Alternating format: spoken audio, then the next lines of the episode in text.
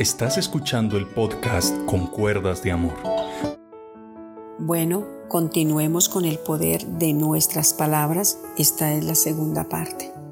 La Biblia dice en Proverbios, en el capítulo número 18, versículo número 20, Palabra de Dios para todos. Tu forma de hablar te alimentará. Escucha muy bien. Tu forma de hablar te alimentará. Lo que digas te saciará. Lo que uno habla determina la vida y la muerte. Que se atengan a las consecuencias los que no miden sus palabras. Tremendo el consejo que Dios nos da. Aquí habla muy clarito el Señor. Él siempre está dispuesto para ayudarnos y levantarnos. Dice, tu forma de hablar te alimentará lo que digas te saciará. Tremendo. En otras palabras, lo que estás sembrando lo vas a recoger y el doble. Hay un dicho popular que dice por ahí la gente, las palabras se las lleva el viento. No, mi señora y no mi señor, las palabras no se las lleva el viento. Lo que tú dices hoy, lo que tú proclamas hoy, será tu futuro. Tenemos que tener cuidado con esto, porque la Biblia está diciendo muy clarito, aténgasen a las consecuencias los que no miden sus palabras. No debemos de hablar por hablar, debemos de pensar tres veces o cinco antes de hablar una. Y yo sé que esto no es fácil, pero si acudimos al Espíritu Santo de Dios, lo vamos a lograr. Nos tenemos que atener a las consecuencias de no medir nuestras palabras. Por ejemplo, dices, soy una fracasada, no sirvo para nada, estos muchachos me van a llevar a la locura. O este esposo me va a llevar a la tumba. Yo nací en la peor miseria, nada me sale bien, soy un fracaso todo lo que emprendo lo pierdo. Mire, todo, todo lo que emprendo, porque de pronto hiciste algo y no era el momento.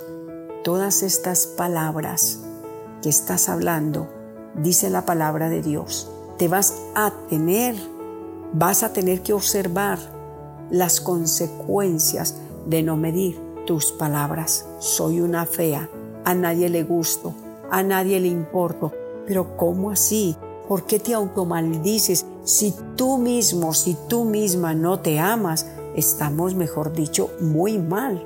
La palabra de Dios dice que somos una obra maravillosa de Dios, pero hay personas que se odian a sí mismas y dicen, yo por qué soy así? Es que a, mí nadie me mira, es que yo me voy a quedar solterona, yo me voy a quedar solterón. No, por Dios.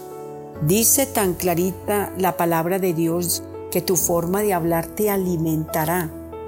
Lo que digas te saciará. Siga hablando así y yo le digo todo el mal futuro que se le está por venir.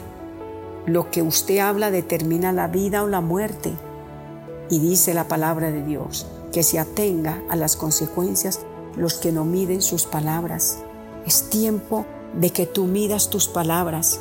Es tiempo de volverte a Dios y pedirle perdón al Señor. ¿Cómo es posible que vas a decir, mis hijos me van a llevar a la tumba? Este hijo lo peor que yo traje al mundo. Soy la mamá más desgraciada del mundo. Dios mío, por favor, no sigas hablando de esa manera, porque tú mismo, tú misma te estás automaldiciendo. Nací para el fracaso, nací para sufrir. Mire, esta es otra palabra tan tremenda que la Biblia está diciendo, usted se va a saciar, usted se está alimentando, dice la palabra de Dios. Y no podemos seguir de esta manera. Es más, en la traducción del lenguaje actual dice, cada uno recibe por sus palabras su premio o su castigo. La lengua tiene poder para dar vida o quitarla. Los que no paran de hablar sufren las consecuencias. Tú eres esa persona que no para de hablar. Vas a seguir diciendo lo que te acabé de, expresar. ¿Vas a seguir con esa tónica? No, la palabra de Dios dice, hay oro y multitud de piedras preciosas, y los labios prudentes son joya preciosa. Dios nos dio un lenguaje bueno, lindo. La Biblia dice todo lo bueno, todo lo honesto, todo lo puro, todo lo de buen nombre, en esto pensemos. Vamos en contra de estar hablando palabras maldicientes. Vamos a hablar palabras que edifican, palabras que traen vida.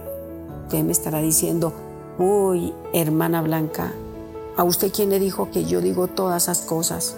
Sí, yo he dicho que no sirvo para nada, yo he dicho que soy fea, yo he dicho que a qué vine a este mundo, yo he dicho que nací para sufrir.